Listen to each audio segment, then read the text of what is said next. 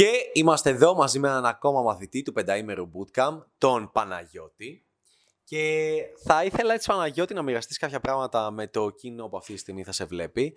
Και εγώ για αρχή θέλω να σε ρωτήσω πώς ήταν η ζωή σου όχι μόνο πριν από το πενταήμερο bootcamp, αλλά πώς ήταν η ζωή σου γενικά, γενικά ίσως νομίζω μπορεί να σε πάει κάποια χρόνια σε να πεις σε αυτό το κομμάτι, προτού ανακαλύψεις την παλίτσα, προτού ανακαλύψεις όλη αυτή τη διαδικασία του σωστού αποτελεσματικού φλερτ, πώς μιλάω, πώς φλερτάρω σε μια κοπέλα η οποία είναι έξω και μου αρέσει.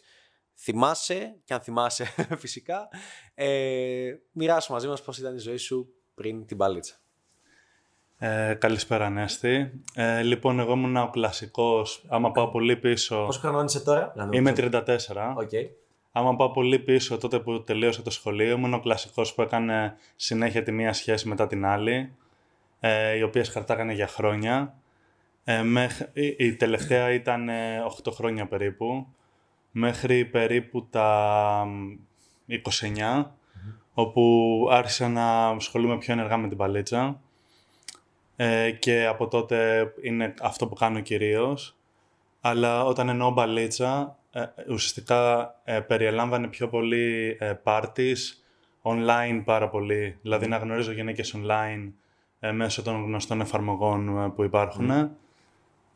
Και parties και θα έλεγα μπαλίτσα στο δρόμο, αλλά σε πιο πρώιμο επίπεδο από αυτό που κοιτάξαμε μαζί στο bootcamp. mm Και πώς θα έλεγες ότι πλέον άλλαξε η ζωή σου, δηλαδή τι μπορείς να κάνεις πλέον σαν Παναγιώτης μετά το bootcamp, τι ορίζοντες ανοίγουν; Ο λόγος που έκανα το bootcamp ήταν γιατί ε, είχα παρατηρήσει ότι χωρίς βοήθεια από κάποιον που ε, ξέρει καλύτερα το αντικείμενο, ότι τα set που άνοιγα στο, στο δρόμο ήταν πάντα τα πιο απλά Δηλαδή, συνήθως δεν θα άνοιγα παρέες με πάρα πολλά κορίτσια μαζεμένες ή παρέες που έχουν άντρες.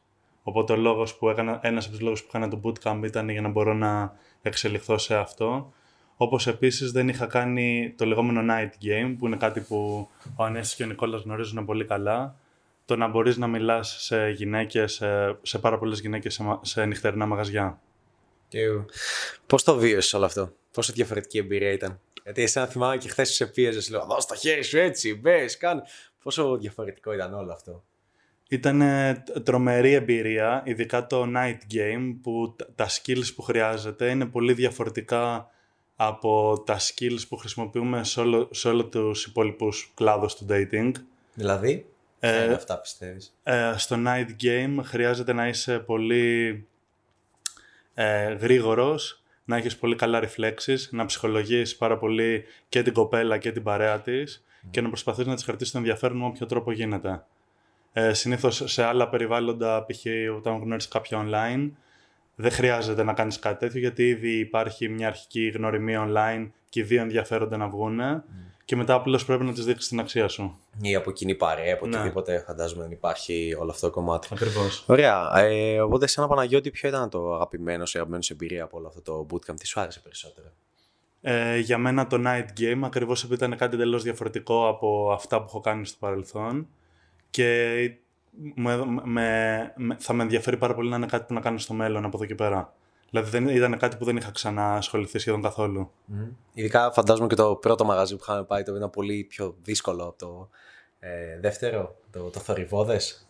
Ναι, το πρώτο μαγαζί που πήγαμε ήταν ε, ένα μαγαζί το οποίο έχει πολύ δυνατή μουσική. Ε, έχει πάρα πολύ κόσμο, πολύ βαβούρα, πολύ χορό. Και αυτό ήταν ένα πολύ δύσκολο περιβάλλον και μας έριξε κατευθείαν στα βαθιά, αλλά ό,τι χρειαζόταν για να καταλάβουμε ακριβώς ποιες είναι οι διαφοροποιήσεις του Night Games σε σχέση με τα υπόλοιπα ε, στυλ παιχνιδιού. Mm, ωραία.